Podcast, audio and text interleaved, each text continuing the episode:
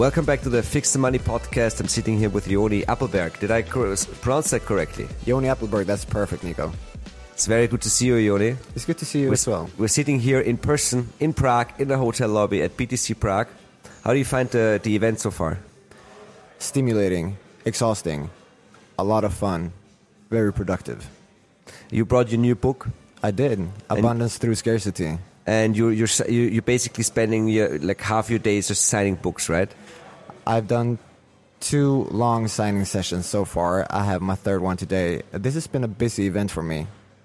I've done uh, two keynotes, one on uh, Bitcoin and psychedelics, one on not your keys, not your coins, and I've done uh, one interview and this podcast. Of obviously, uh, what else have I done? Yeah, one panel. It's been a lot of fun. But you know what's been most meaningful? Meeting all these cool people. Yeah. Like it's I had like somebody said when w- wherever you go, if you announce that you are a bitcoiner, you instantly have friends when encountering other other bitcoiners. It's, it's such it's the it's the best uh, social glue I have ever had had in my life. Absolutely, it's, it's actually something that I've been I've been actually writing about, like Bitcoin as a social network. Um, Yeah. Because you just and and my theory is is simple. It's you have already you have shared values, right? Mm, And and other things like even your political leanings or your your your, your nationality, your background, your language, they they take second second place to having this base value of Bitcoin and, and what it entails. Bitcoin has as many use cases as it has users. Like Bitcoin can even be a dating app. I mean, it can be anything that you want it to be, basically, uh, because it's it's such a versatile tool. Well, yeah, it had it, it also has the same the same male to female ratio as any other dating app. yes, it does. Um, what is it? How, how many users do we have? Potentially eight or nine billion by now, or are we approaching ten billion? Potential 10 billion users Uh, I mean, like, I'm talking about the world population. Yeah, yeah, yeah. Uh, how, how many are we now? Is it? I think it's n- uh, but we, we, we'll, uh, peak out at 9.5 or something, and then we'd go down. Actually, you think so? yeah, that, that's the projections. That's that's that's the whole. That's that's going to be the death nail in, of the inflationary monetary system because because if you need one thing for an inflationary monetary system, you need population expansion. If you have a, a shrinking population, you can the inflationary monetary system really doesn't work anymore. Yeah, uh, sure. Uh, you know, some people argue that we have an overpopulation problem. Um, I I agree to some extent because uh, some overpopulation strains resources and it becomes crowded and, and so on. But that's not that's not the core issue. Uh, we have a we might have a slight overpopulation problem, but we have an even bigger underpopulation problem. Uh, we need more human beings to uh, propel ourselves forward as as a civil. Sorry. As a civilization, uh, and in every society that has ever collapsed, it always it always ends up with a diminishing population. Right? That that is the nail in the coffin, and I've seen different projections, like uh, that we might peak out at 12 billion or so. You know, there's so many aspects to this uh, to this issue uh, that I find fascinating. Like, like, is there a possibility that we could expand the human civilization um, to infinity? Like, if we become a multiplanetary species, what would that mean for the human population? Or how many can this planet sustain? Like, we we we can make projections, but we have never been there. We have never had that experience as a species. But like as I talk about in my book, like we can we can uh, if we want to talk about the book, we could uh, start from the beginning. I would start with the I would start with the title. Sure, Abundance okay. through scarcity. So you're putting you're basically putting two big words in the title that many people won't even understand. Okay, yeah, yeah. Well, I mean, the- the Bitcoiners would, but you know, like Yeah, yeah. So abundance through scarcity basically refers to. Uh, I want to end on a positive note in this book uh, because it's it's basically uh, an emotional carousel. It takes you through the decline of civilization and, and argues quite well, I would say, that we are in a current state of decline, looking at uh, diminishing populations across the big economies and so on. We're below replacement rate in all the big economies, and this Except this, France. except France. Okay, yeah. Um, and this is a this is a problem. Like it's it's not a trivial problem. But then I look at the uh, the solution, which I argue is Bitcoin, and I look at how we how we excel as a civilization, how we move, how we uh, propel ourselves forward, and that has always been by undertaking grand, really difficult challenges. One such challenge is mastering energy. Like if we look at how we have, in, uh, the story of the human species is basically um, increasing our ca- uh, capability of controlling energy. We began as as much simpler apes than we are now. Like when we were hunter gatherers, we were biologically the same, but we didn't have much technology yet. But we encountered fire naturally, and eventually we learned to control it. That was the first big step in the evolution of our society. And then we learned to burn wood to harness the energy locked in the chemical bonds of carbon. And eventually we discovered fossil fuels and learned to, dis- uh, to harness the, uh, the energy in the, in the chemical bonds in much more energy dense types of fuels. And then we moved on to uh, to harness the energy of atoms, like the energy locked in the um, uh, the strong uh, this the strong force of the of the atom, and that is a tremendous leap for for any animal, and we achieved that, and that is a that is quite tremendous. So we in we dis- discovered fission and we learn to harness it in nuclear power. And our next leap forward may be to harness again the strong nuclear force, force but through fusion energy. And when we do, we might have more or less a limitless source of energy. So the story of the human species has been to control, to get better and better at controlling energy, Yeah. and that is one of the as uh, one of the um, facets of the human um, the human project, our our collective story as a species of moving forward, going up the Kardashev scale. Then another another great challenge that we have undertaken is curing diseases uh, and uh, postponing death.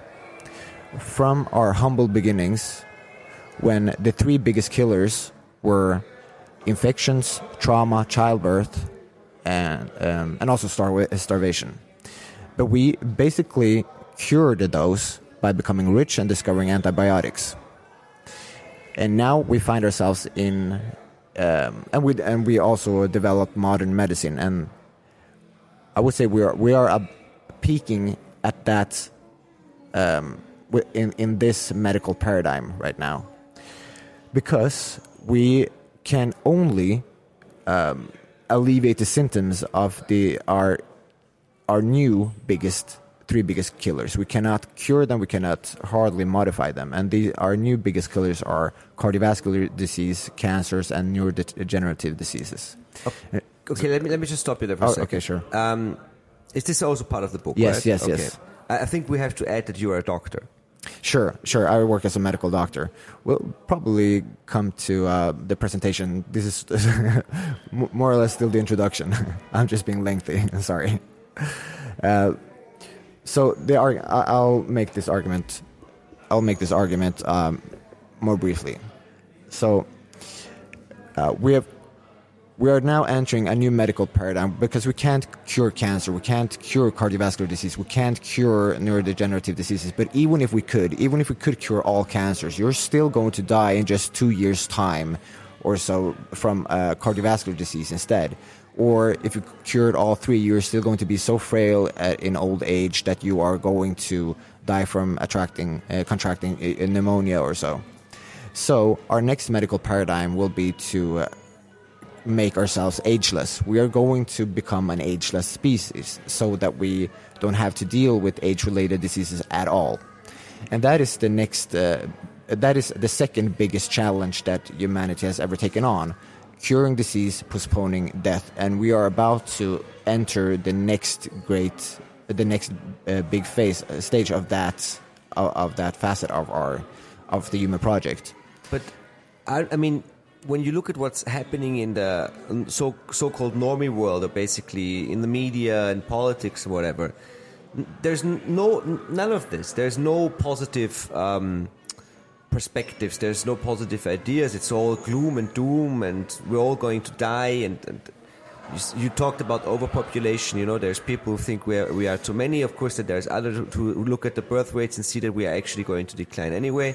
Um, is this just is this i'm asking you because you, you, you did the work on, on, on civilizations in decline right is this something that just happens at the end of, of, of such a cycle that, that you basically lose lose all hope even though there is so much so much to be hopeful for? Yeah, let's come into that in a, in a second. Sorry, I'll keep that question in mind. I just want to finish on the title.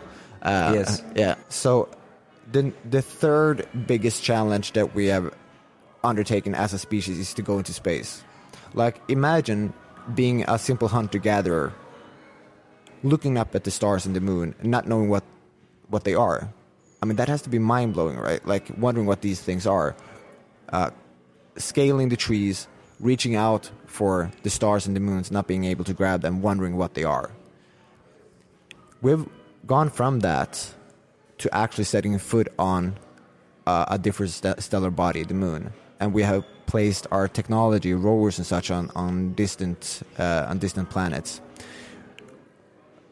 Our destiny is either in the dust or in the stars we, are, we will either collapse as a civilization and be forever locked or forever trapped in uh, as as simple farmers here on Earth, or we will go in, or we will excel and climb the Kardashev scale and and become a multiplanetary species. So these three big challenges combined is how we progress as a civilization.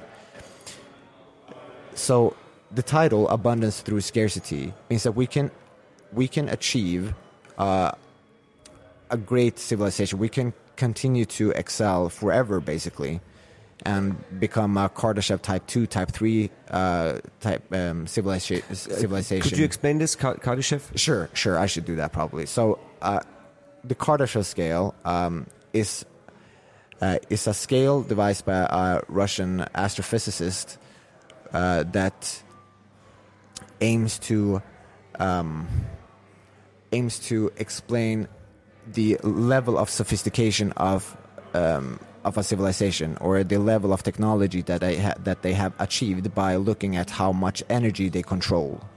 So a tar- Kardashev Type One civilization has is planetary. It has full control of the planetary forces. It controls the the planet's orbits. It controls tectonic plates. It controls uh, volcanoes it it uh, can harness all the energy produced within the planet and okay. that reaches the planet. So that's type one. Uh, we are, uh, and type two is uh, a civilization that controls all the energy and all the uh, materia in a solar system. So they they basically build um, they build uh, mega structures in their solar system. Mm-hmm they travel easily between uh, planets and moons. They have colonized every other planet on in the solar system. Um, they build giant structures around their star to harness 100% of the energy from their local star, from their host star, uh, also, also called Dyson sphere. Then there are Kardashev type 3 civilizations, and these are godlike entities that roam the uh, galactic space lanes. They control the entire uh, entire galaxy. They harness the uh, 100% of the energy within a full galaxy. Uh, we have it's we cannot even speculate what these kinds of beings would be like. And then there are type, the Type 4 civilization, which controls the entire universe. And What are we? we are uh, currently at about 0.6 or 7.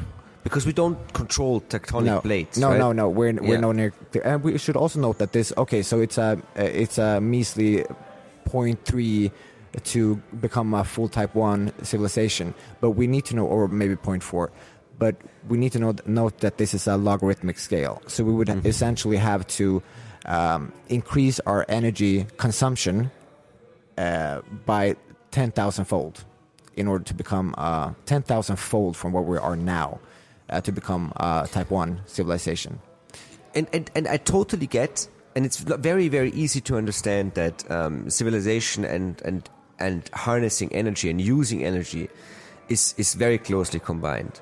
But it's also something that right now, with regards to Bitcoin, and by the way, logarithmic scales is something that Bitcoiners will understand, so that's that's fine. Um, with regards to Bitcoin, we have the energy question all the time, you know, and then of course, I come from Austria, but in Germany, they're turning off the nuclear reactors now. So sad. So Um, and then and and and the whole energy question is going. Basically, the only solution that, that, that, that politicians come up with is you have to lose use less, which which means regressing, which means Yes. um, not growing but shrinking sad. economically. Yes, yes, yes. Um, how? I mean, I don't get it. Why? why what, what's so hard to get? I don't understand. I, I firmly believe that this is a product of us being in a decline as a civilization. Our psychology is uh, also declining with the decline of civilization, and we're hardly noticing because it's happening so slowly. Uh, we need to progress. We need to advance. We don't need to go backwards. We don't want to go back to a time that our ancestors fought hard to escape. We don't want to go back to a time where we performed surgery on each other without anesthetics. We don't want to go back to a time when our when we sold our children into slavery because we couldn't feed them just so that they can get food. We don't go, want to go back to a time when when women had to marry not to starve and die. We don't want to go back to a time that was dirty, poor, uh, and we we were all sick. We lived in um, we had a dramatically short lifespan, and we had no of the comforts of the present day world, and we had and the technology that we, that we had was crude. We were a simple species with crude tools, all ready for ex- extinction. But then we managed to surpass that and excel to this extraordinary altitude. Um, yeah.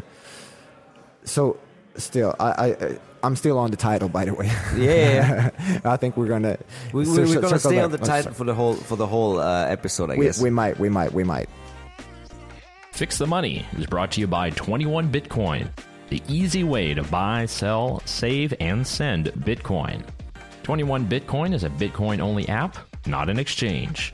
There's no distractions, there's an individual savings plan, very low fees, first class personal support, and a German bank account. Based in the Austrian Alps, it's available now throughout Europe. Download now using the code FIXTHEMONEY to get up to 20% off your fees over there on 21bitcoin.app. Not your keys, not your coins. You need a hardware wallet signing device. Check out the BitBox02. Swiss made, secure, beautiful, open source, Tor support, Bitcoin only, and an all around outstanding product. Use the code FIXTHEMONEY on shiftcrypto.ch to get 5% off. That's the Bitbox O2. Fix the money.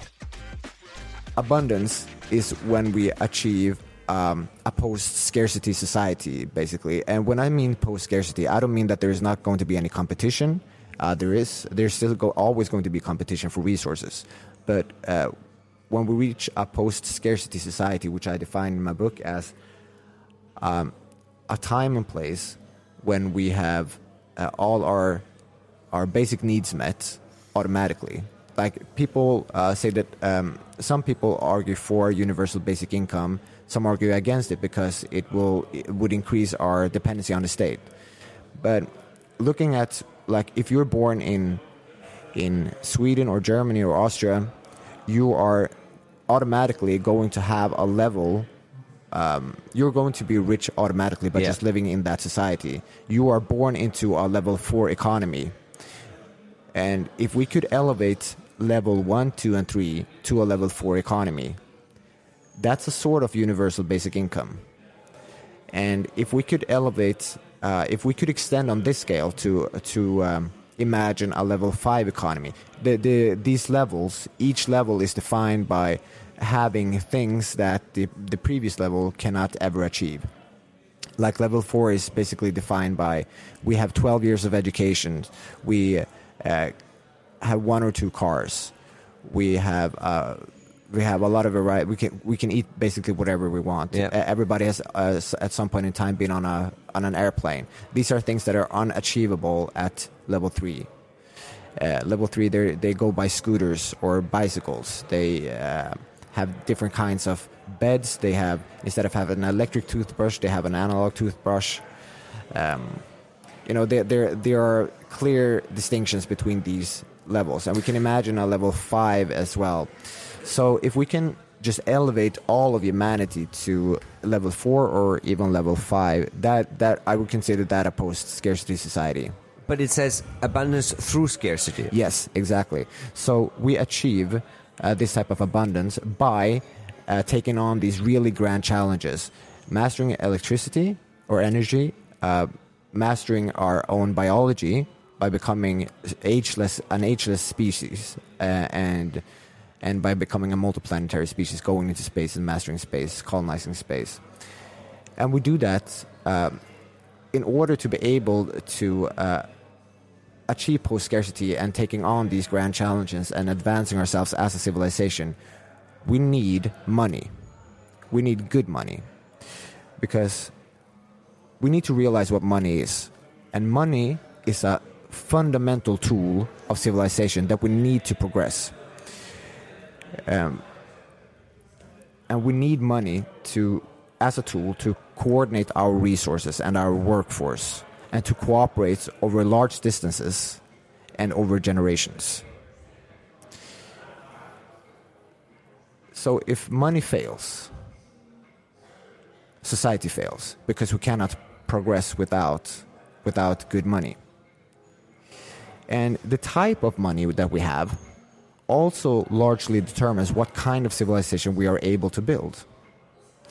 If we have money that can be inflated easily, it is going to show in society eventually. If we have money that is difficult to inflate and break down, uh, that will also show.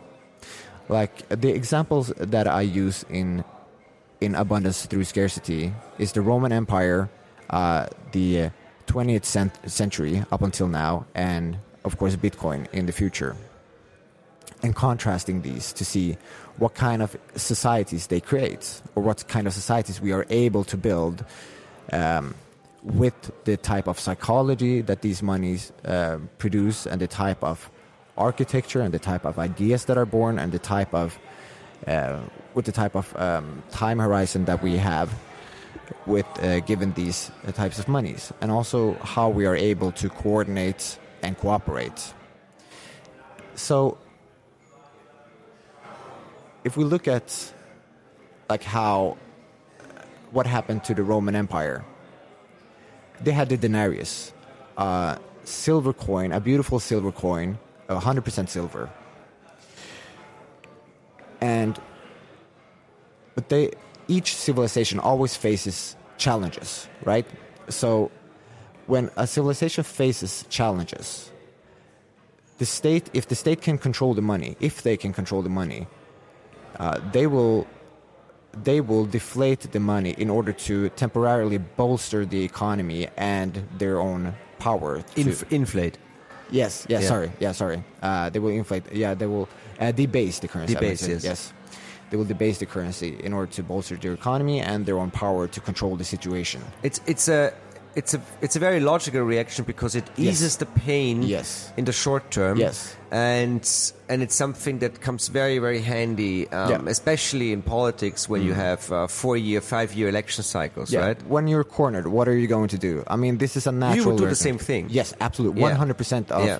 of uh, leaders, non-leaders, everybody would debase the currency in the if it could he- help you temporarily. Like the challenges that we face as societies, they they are not they are not trivial. Like uh, war, pandemics, uh, poverty. Like these things are here right now, and and if you can alleviate the pain, or or maybe even uh, maybe even um, like f- fix some of the problems. That is, um you would obs- uh, do it 100% of the times. Uh, so, so the, the the example of the Roman of the Roman Empire. Yes. Because what's interesting is that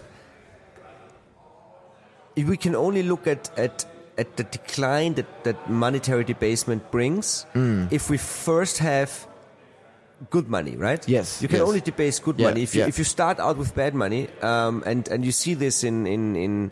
Um, it's the situation basically in Africa, right, and and parts of South America where where the money has never been good. Mm. So pe- we don't see we, we, we don't we don't um, see the the negative situation there as an effect of the monetary system because we don't have anything to compare it to. But in the Right. Roman times, we do. Yeah, exactly. So they faced they faced war. They faced um, several pandemics. They faced um, poverty and all, and and natural disasters, and they had all kinds of trouble. So they began to debase the money, but their technology of debasing their money was basically to issue new uh, new coins with uh, um, a smaller amount of silver, and that takes time. Yeah. So the Roman Empire was in decline due to these challenges uh, that they were facing over hundreds of years. It took the Roman Empire about 500 years to collapse. So they were in decline for centuries before they actually collapsed. They collapsed in. They, they were in decline from about year 50 before um, 50 um, uh, before the Common Era, and decline uh, and collapsed officially in the year 476. And and nobody really like no single generation really understood that they were in a in, In an decline. ongoing collapse like because it happens so slowly. So what each generation might notice is that they have a little like a little worse food and uh, maybe a smaller house than the previous generation. Like what what are we seeing right here right now in our civilization civilization? Like millennials are having fewer children. They are not they don't have beach houses. They live in smaller apartments. They lease their cars if they even have one like if you compare that to how we lived in the 50s when you at the age of like 25 or 30 could have two three kids a car go on vacation one, once a year uh, save up for a rainy day eat quite well have a have a nice house and possibly a beach house sometimes on one income. Now you need two incomes to, to rent an apartment to live in the city and you don't you have a pet and you have some house plants. You don't have the same kinds of uh, but this is all relative because we also have to see that the economy has progressed by 50 years as well and technology and the technology progressed- and, the technology. So I, I totally get what you're saying. Yes. Absolutely, um, there is a decline, and I think that you can feel and see this decline, and that people. Um, and, and we talk about this, right? We talk about how young people cannot afford uh, houses anymore, Mm. Yes, and and, yeah. and so th- this has hap- this has already reached um, the mainstream. But it's I, I wouldn't even like say that that our life as I, so I'm 40 now, right? Is my is my life worse than my parents' life? Even though they had maybe you know they're easier, they, they got e- credit, they could buy a house, yes. your But- life doesn't have to be worse in yeah, order for I mean, for- I, I my life is is actually probably better. Yes, Um, it's uh, most likely it's a lot better than the previous generation. But that doesn't mean that you're not poorer. No, it's true. I, I, it's true because there is techno- technological deflation. Without technological deflation, um, it, it would we would already be done basically. Yeah, yeah, yeah. You have a smaller and smaller claim on the overall economy. That is what's uh, that is what happens. That's a you, very good way to put it. Yeah. So that because I have a very very small claim and Jeff Bezos has a very very big claim, and then Yeah. that's basically and yeah that yeah is that's a product of uh, of the fiat system. Yeah, Like- absolutely. Like uh, people sometimes criticize the Gini coefficient of Bitcoin, which is just how, how it is distributed. Like it it's it begins in the hands of a few. yeah But the thing is, Bit- Bitcoin starts with the nasty Gini coefficient. Like it starts in the hands of the few, and it only gets better. and it only get, gets better over time because people spend money in an in an absolutely scarce economy with the, with only 21 million coins. Well, four or five millions of those are lost forever. Dead pixels in the vast ocean of cyberspace will never be found. So the the the existing the Bitcoin economy will consist of 16 or 17 million coins or fewer. And you own a fixed percentage of that, a fixed percentage, which means that that fixed percentage will one day grant you tremendous purchasing power.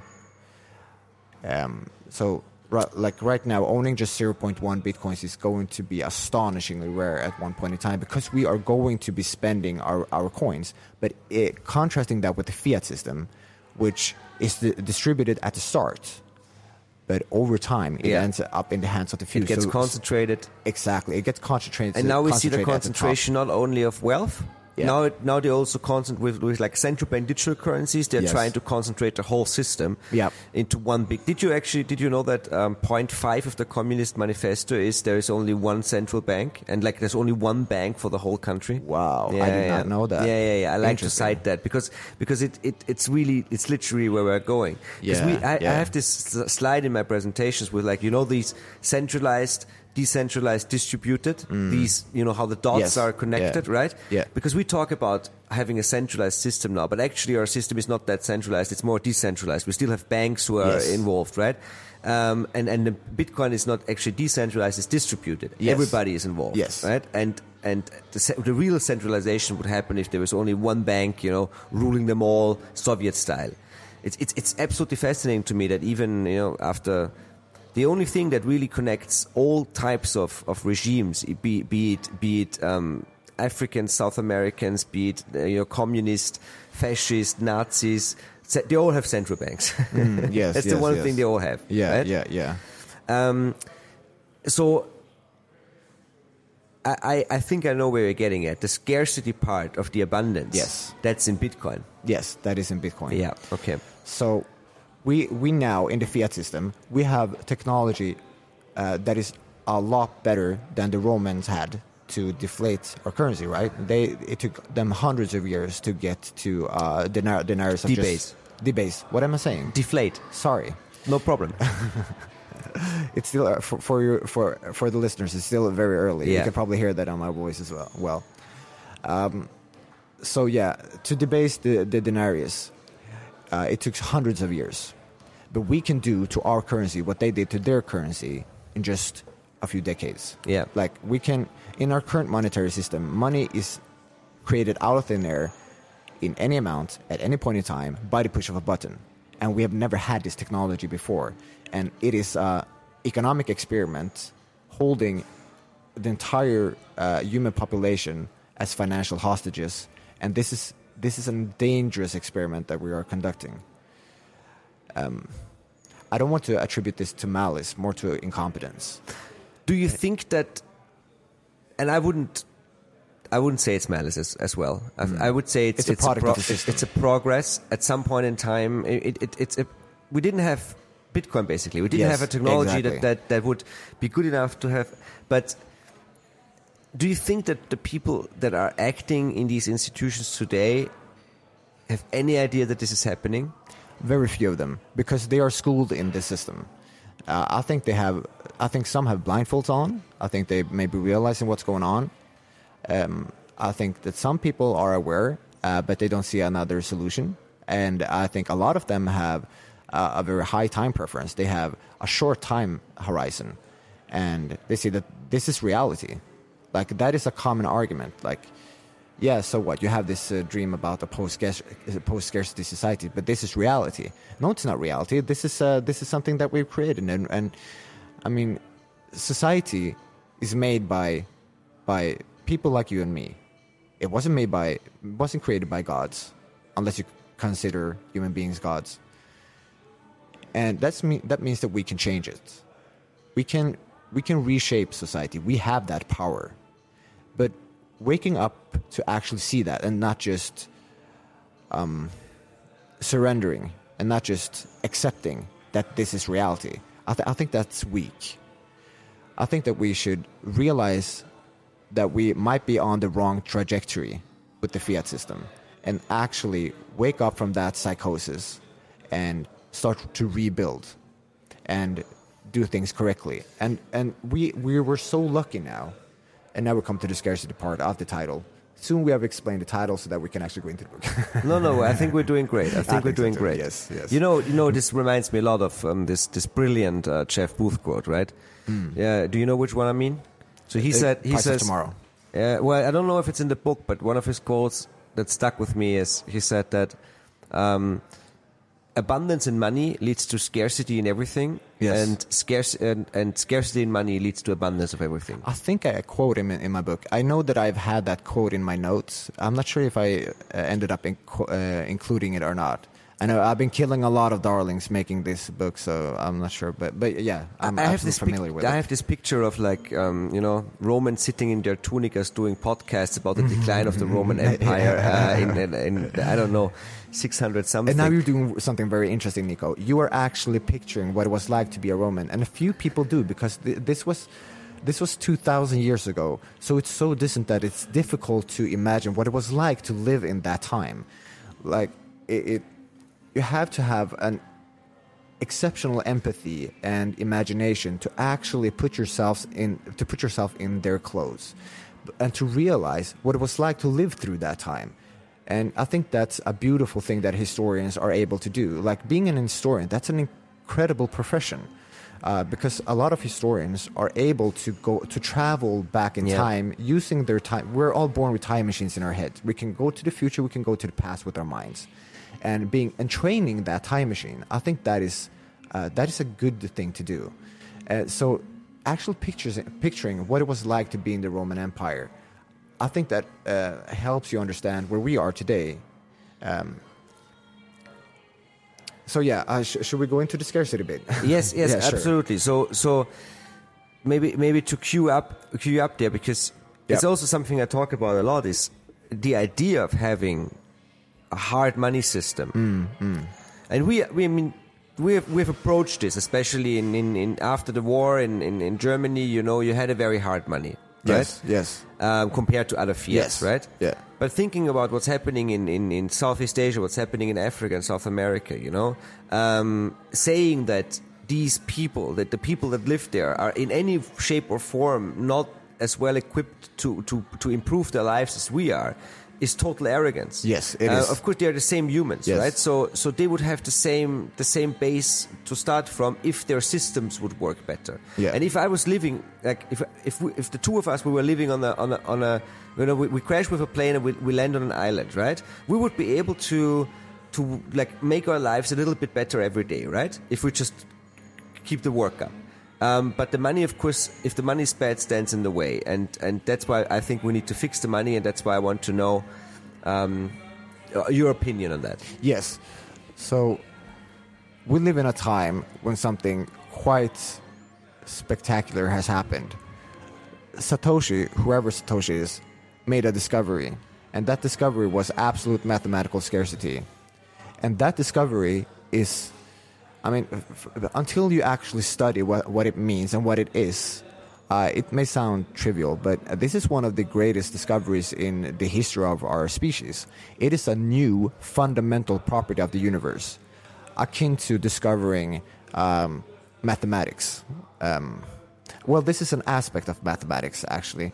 Like, so the universe is written in the code of mathematics.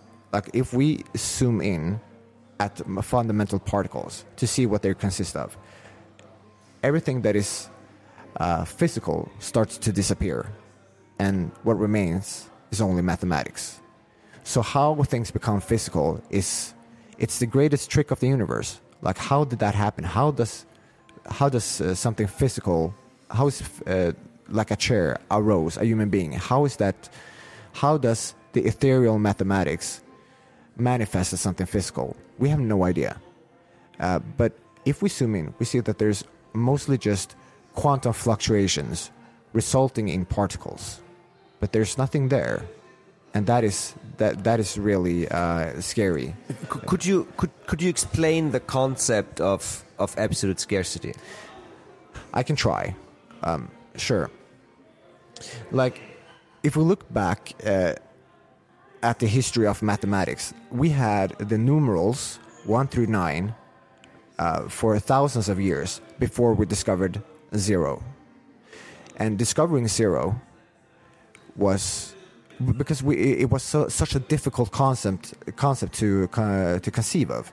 It, so it took took mathematic, mathematicians thousands of years to conceive the zero. But when the zero was discovered, um, it was a portal to entirely new kinds of mathematics, like the negative numbers, the imaginary numbers, uh, and all the kinds of mathematics that we have needed now to create modern medicine and land people on the moon. It, when we discovered mathematics, or when we discovered zero, we still couldn't use it practically. We um, it, it remained in uh, the cabinet of mathematical curiosities for centuries. I think like something like 600 years before an Indian mathematician named Brahmagupta actually found a way to use zero in multiplication, uh, addition, subtraction, and division. So he developed a system for that, and then uh, civilization just exploded. Um, and imagining zero, like conceiving zero, was really difficult for the human mind. Now we take it for granted, but and and and conceiving or, or understanding absolute scarcity is is not is even more difficult. I would say that uh, truly understanding absolute scarcity is not on par with zero, but on par with understanding infinity in time and space, or or nothingness. Like tr- imagining space as infinite uh, it's it's very difficult for the human mind. Like if space is physically limited, that is very terrifying. But if it's infinite, that is also terrifying. Uh, if space is limited in time, that's scary for some reason. Like, it, did it have a beginning, or is it going to continue forever, uh, or is it has it existed always? Like these concepts are real, very difficult to understand, and absolute scarcity is, is also difficult to understand. Uh, something when something exists in uh, in in absolute scarcity, it is it is it is akin to uh, you, you, we often contrast uh, like saying how zero is very similar to infinity in a, in a sense. They're each other's opposites. They are each other's mirror images, but actually it's it's not zero. It's uh, absolute scarcity in a sense. And now we have this uh, absolute scarcity, absolute mathematical scarcity, as a new fundamental property of the universe, and we have been able to to harness it, like we harness all kinds of mathematics to create technology. So Satoshi leveraged this discovery to uh, create and deploy the Bitcoin network. Like what Bitcoin is at its core is fundamental uh, is absolute mathematical scarcity. And it, yeah. it's, absolute scarcity because we can we can say with absolute certainty how many Bitcoin there are and how many Bitcoin there will ever be. Yes, exactly. And that's and I think it's important to to understand this because because we cannot say any we cannot count anything else. This is the only thing in the universe we can like, count. Yes, yes, exactly. like there are a few things in in the universe that are absolutely scarce. Like you could argue that human time is absolutely scarce, but it's not. Like we we don't know that it is right now. Like you and I are, I'm not sure about it, but you and I could die in uh, uh in late age uh, like when we're old. Uh, yeah, but well. but we, we we might be the first generation to experience agelessness because these technologies are are um, they're coming. Uh, well, they're I, I, I think this is that, that would be a whole new part. But I, I even if we if we just go very very um, simply into this into this agelessness thing, right? Yeah, then yeah. we also that's what you're saying, right? If if if everything else is infinite, Yeah, yeah. we need something that's Yeah. scarce in order to coordinate ourselves. you are not going to exist. Uh, you're probably not going to exist forever. But we don't know what it means if we if we somehow learn to uh, decode our our um our uh, genes and our consciousness, our memories, uh, and and put that in cyberspace. Like if we can digitize the mind uh, at some point in the future, we don't know what that means for for uh, longevity. Like we could maybe live forever. We I we don't know. I, I So- don't know if, if if I want my mind to be hanging around in no, some no, we don't forever. know that. But we're talking about what's possible here. We don't know like what happens after we die.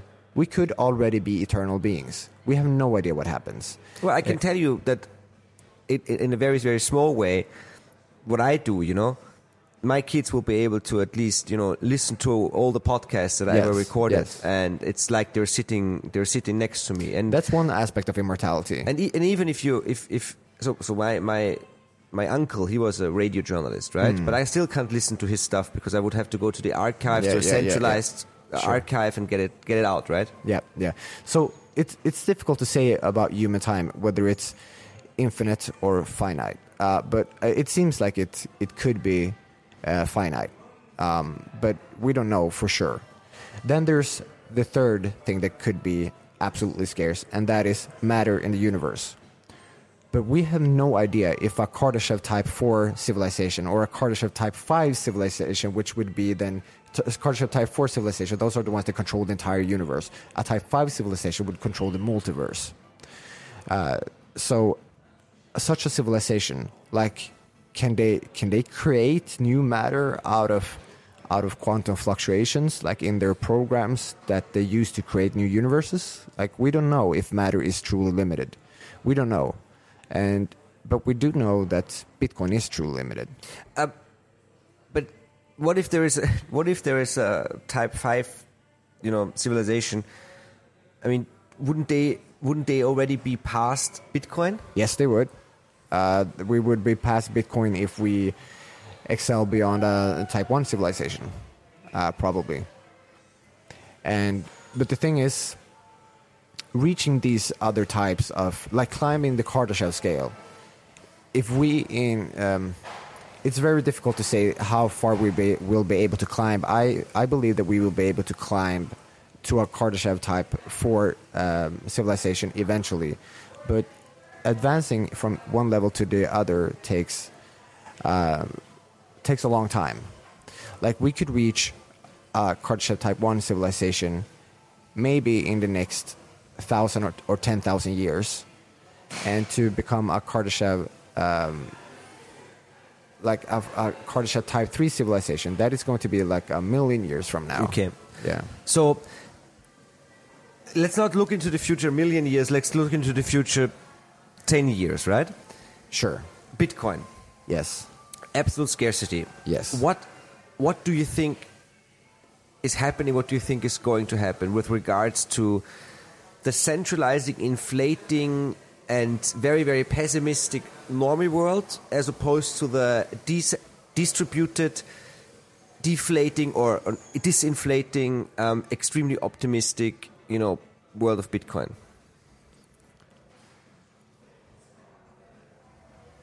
So Bitcoin touches every aspect of every human being's lives and every aspect of society. And it is going to prove every aspect of your life and every aspect of society, whether you like it or not.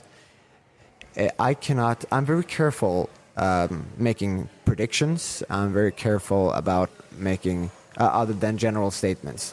And I'm also very careful about um, saying when things are going to happen because Sure. so, so that is very difficult. So given a 10 year horizon, I mean, it's, it's very difficult to say what is going to happen in the next 10 years. But what we can say is that Bitcoin fundamentally impacts uh, or even changes your uh, your mind. Bitcoin is a great way to change your mind because with uh, money is a mental operating system, much like language. We use language to perceive the world and to understand the world, and not just to communicate. We need words. Uh, language is a psych, um, psychotechnology that we need to conceive of an in, infinite number of of uh, topics. and and if you have one language and I ha- have another one, and that language looks at an object differently, like um, in German it's die Brück- Brücke, in in uh, uh, Spanish it's el puente. So in Spanish it's masculine, in German it's feminine. When you ask German and Spanish people to describe a bridge, they will use culturally uh, feminine and masculine uh, uh, adjectives to describe that object based on how the language perceives that that object. It's the same with time. Like if you have a linear uh, look on uh, on time, if you have a circular, if it goes forward or backwards, like it determines how you see the world and how you uh, how you live your life. La- la- language is a mental operating system that determines a lot of how you see the world. Money is also a mental operating system, but in contrast in contrast to language, money um, determines your time horizon, so your time preference. So if you have hard money, you have um, you have the psychology to to be able to look further into the future. If you have easy money, like fiat money, you can only live right here, right now, and we see a lot of symptoms of that that psychotechnology, like a um, a deterioration of our psychology due to the fiat system, consumerism, uh, swiping Tinder instead of building families, uh, eating ice cream and and, uh, and watching Netflix instead of going to the gym and building your body and meditating to build your mind and reading books. Like these things are are associated with a fiat mentality.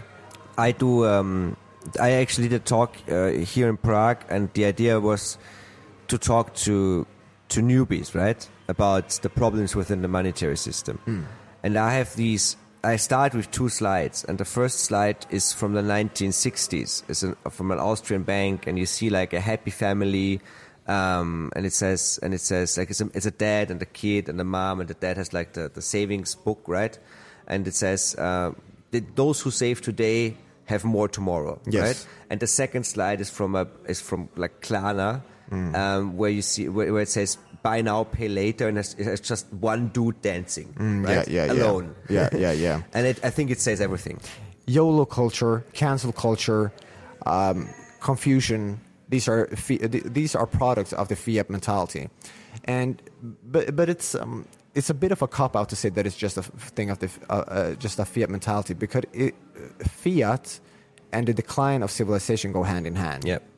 So the decline of civilization um, is more or less a product of the fiat system, and these these phenomena they impact our psychology in, in ways that are can be difficult to see, and this is why a lot of people live in the matrix because they have not woken up to see that their psychology is affected by the monetary system and by the decline of society. Most people don't even realize that we have a broken monetary system and Yeah. that we have a, a society that is in decline um, because things have happened so slowly and we have degraded very slowly as a species, as a society. Are things picking up speed at the end? Yes, they are, unfortunately, because it's all, only toward the end of the decline that people actually begin to notice. Like, we have been in decline since the 70s. The, the 70s was the turning point of our civilization uh, when we began to decline. Like, given that, yes, we have had 50 years of technological and economic progressions since this, uh, progress since then. But uh, that doesn't mean that decline is stopping or that it's not true. The decline is still there. Like, if we had not been a decline, uh, our economy and our technology would have advanced much further than they have now. Uh, so, but toward the end, we could see in every civilization that has collapsed before ours, we have seen that toward the end, they had cancel culture. It was very evident in, in the Roman Empire. They had cancel culture. They had uh, a lot of confusion about uh, gender. They have had a lot of confusion about, um, um, well, about all kinds of things, really. Their psychology was diminishing. Uh, and toward the end, people were scavenging the streets for food. People were selling their children to slavery because they couldn't feed them. And these are horrific stories. But we, d- we really don't want that. We I don't mean, want we that. We would want to avoid that, right? I this mean, is when they had been in decline for 450 years, yeah, but but but, but and we, we've been in decline for 50 years. But we can, But we are declining faster we're declining faster because exactly. we have the technology to we're, decline. We have- deba- we're, we're, debasing quicker. Yes. And techno- but we, we also have the technology now to actually realize this because Yes, because yes. because there's so many people who are realizing Yes, it in their own ways, and Yeah. Bitcoiners are one of the strongest contingent because we have the money view, right? Yeah. But there are many people who see, for example, the whole woke debate right Yes. now. I mean, there's, you know, the, the half of YouTube is running on on anti-woke videos Mm, these yeah, days. yeah, yeah, so people do get it. Yes, right? people do get it. And we are waking up to these ideas. One reason is that the decline is happening so fast that we are actually noticing. It's still slow. Like it could be another 300 years before our civilization collapses if we continue down this road. So it's happening slowly. Um, still, it. Um, But now that we have Bitcoin, that's that would be my Yeah. question, and we also have to get Yeah. to the end already. So now that we Yes. have Bitcoin, we have an alternative, so we can we can already start building a new society. Yes, and Bitcoin is an eye opener. It is. I I argue that Bitcoin is, uh, like maybe the first psychedelic that is not uh, chemical, because it exerts the very same effects both on society and on on the individual. It has the same transformative effects on individuals and society as psychedelics do. They they expose the flaws of the stories that we tell. They expose the flaws in your algorithms in your mind. They expose the flaws of um, of the monetary system. Like we have, we've had this uh, this flawed story about the this harmful and, and untrue story about how the economy needs to work. And we've had it for hundreds of years that we need the state to control, to issue, to control and distribute money in order for, for money to work and have value, for the economy to work. And Bitcoin shows us that this is not true. We can, uh, Bitcoin is a system that is born independent of the state and it works perfectly fine without the state. So that story was obviously not true. And it was never true. It was never and true. And the Austrians knew this. Yes, The yes. Austrian econ- we, we, we knew this, but we, we they couldn't prove it. Yeah, yeah. And Satoshi helped us prove that by discovering absolute mathematical scarcity. And also, inflation is another story. Like the story is that we uh, we need a certain amount of inflation in order to protect the economy against deflation and for the economy to keep on going. But this is also a false story. Uh, inflation is poison for money.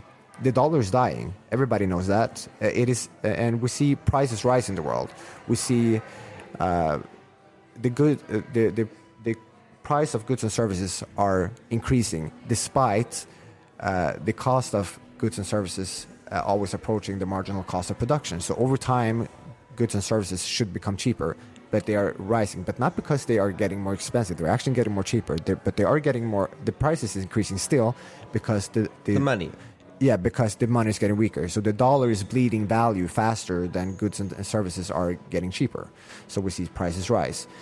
And the, the idea that we need inflation is is also not true because we can absolutely it might be true for the fiat economy that they that the fiat economy needs inflation to operate to be does. functional but uh, but it's not true for the economy the economy is bigger than the fiat system so and now we have uh, a an econo- a new economic operating system that allows us to uh, not have inflation and it uh, and Bitcoin shows us, exposes the flaws in these stories that we should need the state or inflation by providing healthy money that the state cannot control and that cannot be inflated. it's it's so fascinating to me that an economist that would you know be totally convinced that we need like inflation, right? Um, would be the same person that when he goes shopping, he would look for the, the items on sale, right? Yep. And to save some money. It's it's it's. And they don't requires some mental gymnastics, yes. it, it does require some mental gymnastics, but of course, you know, if you get if you get teach this stuff, and it's and, and for economics, for me, it was always, and it will always be, an epic fail of the whole, or almost the whole um, uh, group of of, of, of scientists, um, that they would go into this profession and then just would assume that money is something that comes out of the printing presses of the state and never never ask questions. We're all human beings. I don't think there are evil or good people. I think there are circumstances. I think we are as we uh, grow up, we we uh, design our our minds, our brains by by rewiring our minds and creating algorithms that make us functional in society and that gives us uh, mental program, programs that allow us to have a profession and to be to work in a social setting. And we have all these mental modules these mental programs these algorithms that that just makes us functional. So if you have been in a certain circum, uh, in a certain set of circumstances you could turn out to be become a person that is not compatible with society or not compatible with a better system. Like the fiat economists uh, i don't think they are evil. I think No, they're uh, i think they are people just like you and me but they have been brought up with a certain set of circumstances.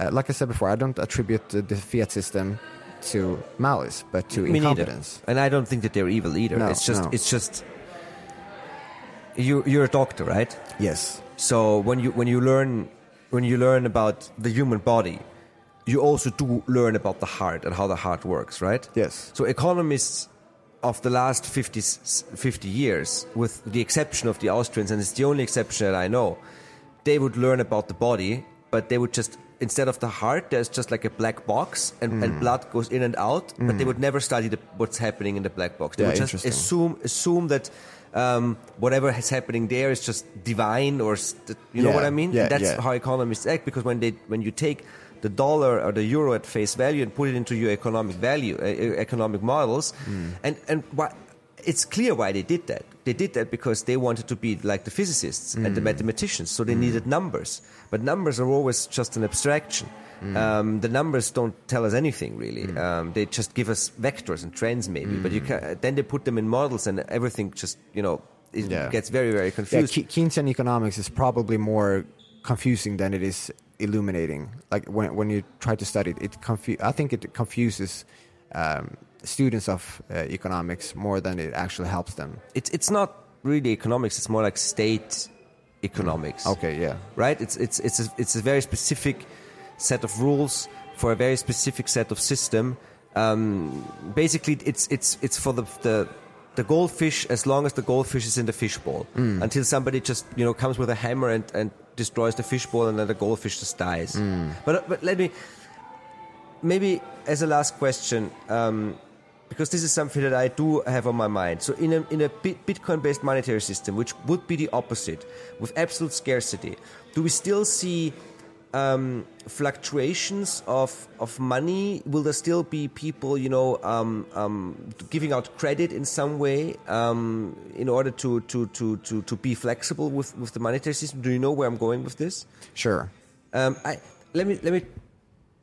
When, when I was a kid, I would play Monopoly. You have played Monopoly, right? Yeah. So Monopoly has a fixed money. Monopoly has a fixed a fixed money supply, right? Hmm. Um, but what we would do as kids is we would start with the fixed money supply, and then everybody would have their houses and, and their hotels and whatever. But we didn't want to stop, right? Hmm. So we started writing down the debts, right? And then and in the beginning it feels great because everybody gets more money Hmm. because everybody gets the debt from. Then we, sh- we move debt from some guy to the other guy. But like after, and then we, and we would write this down, and we would play over for like three, four days the same game. But after like after like day four, everybody would lose interest because it's it's the money is not worth anything anymore. You just move around the numbers. That's mm. hyperinflation. Mm, mm. But but my question is, do you think that there is going to be you know monetary expansion and deflation in, in, in, in, in some sort of system where people still lend out Bitcoin and have you know like a credit system? It's very difficult for me to say. Um, I could pretend that I knew, but I'm not going to uh, to do that because I I'm not an economist. I'm not going to pretend to be. I am um, futurologist and I and and a philosopher in this space. The what I do is look at the effects of Bitcoin on on civilization and and what Bitcoin means for for the future of the human civilization. Uh, I mean, if the market if the market demands it, it could happen. Yeah. I suppose. Uh, There will be experiments. it, there will be experiments exactly uh, but like what, what we find, what we decide to settle on, I have no idea. Like, and I think it like with anything, like with any predictions, these kinds of things are are notoriously difficult to predict, right? So I would say that, as you as you say, there will be experiments, and I have no idea how they're going to work, how they're going to be conducted. Uh, I'm curious to see. So, last question. And how does bit basically does Bitcoin give you optimism that we can we can manage the, the this time we can manage the decline um, in an orderly way, or is it just gonna be chaos and fight and war and inflation and misery? Very good question.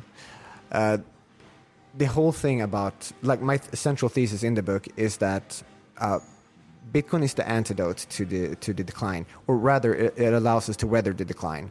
Uh, decline doesn't necessarily have to lead to co- to a collapse, and the reason decline leads to collapse is because the state debases the money. So when and when the money is broken through uh, through debasement, we no longer have the tools that we need to coordinate our workforce and and uh, our resources, and we can no longer cooperate over large distances and over generations, and that only um, exacerbates the the decline to the point where we reach a singularity crisis, where we can no longer uh, use make use of the resources that we have a singularity crisis is when when we can no longer use our, our resources because we we ha- either we don't have access to them or we don't have the uh, the money to coordinate the resources in an effective way. And when that happens, the decline becomes unstoppable. We can no longer swing the pendulum. But with good money, we can swing the pendulum by focusing on uh, difficult challenges, making ourselves an ageless spe- species, controlling fusion power, going into space. These are the types of challenges that really advances the human civilization. And hard money allows us to do that. So we are going to see declines, but these declines are never going to lead to collapse as long as we have hard money. We could, of course, face uh, cataclysms like uh, me- meteoric impacts and so on. Uh, or maybe our AI overlords take um, just uh, have detrimental impacts on Yeah, yeah. on Let's not open the door to AI now. We- let's not let's not let's not let's not go down that road. But yeah, uh, with Bitcoin, we have uh, we have a safeguard against uh, the dangers of decline. So, in 400 years' time, societies are going to experience declines as well. But these declines are not going to be existential like they have been in the past.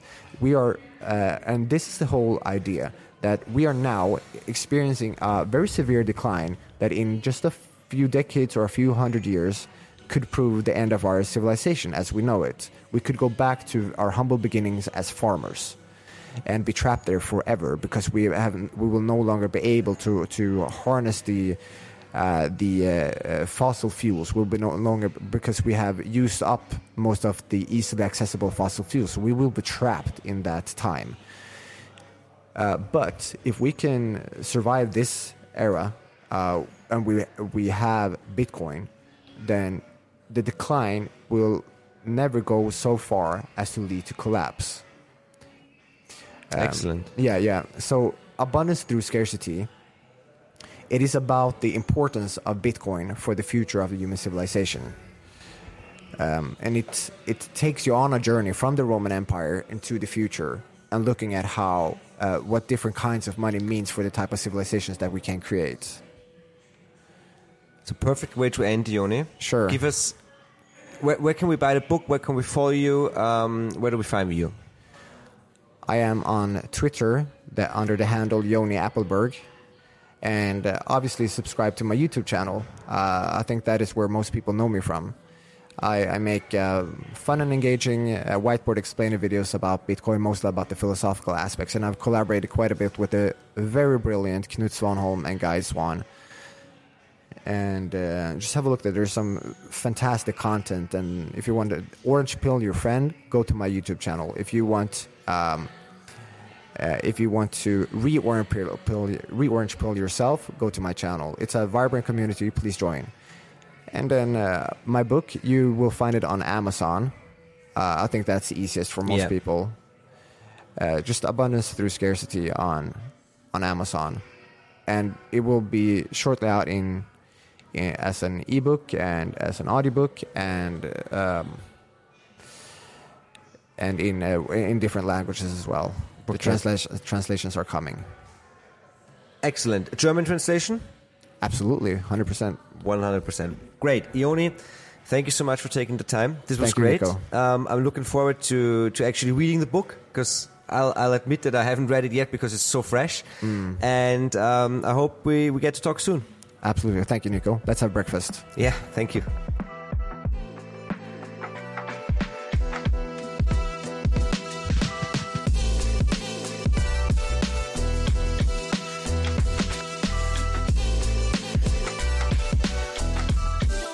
For more content, articles, and podcasts like this, go to fixthemoney.net.